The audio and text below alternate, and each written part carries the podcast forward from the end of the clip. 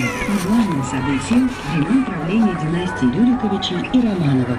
Вы познакомитесь или возобновите знакомство с личностями, оставившими след в истории. Узнаете множество исторических фактов, которые вы сможете друзьями и родными.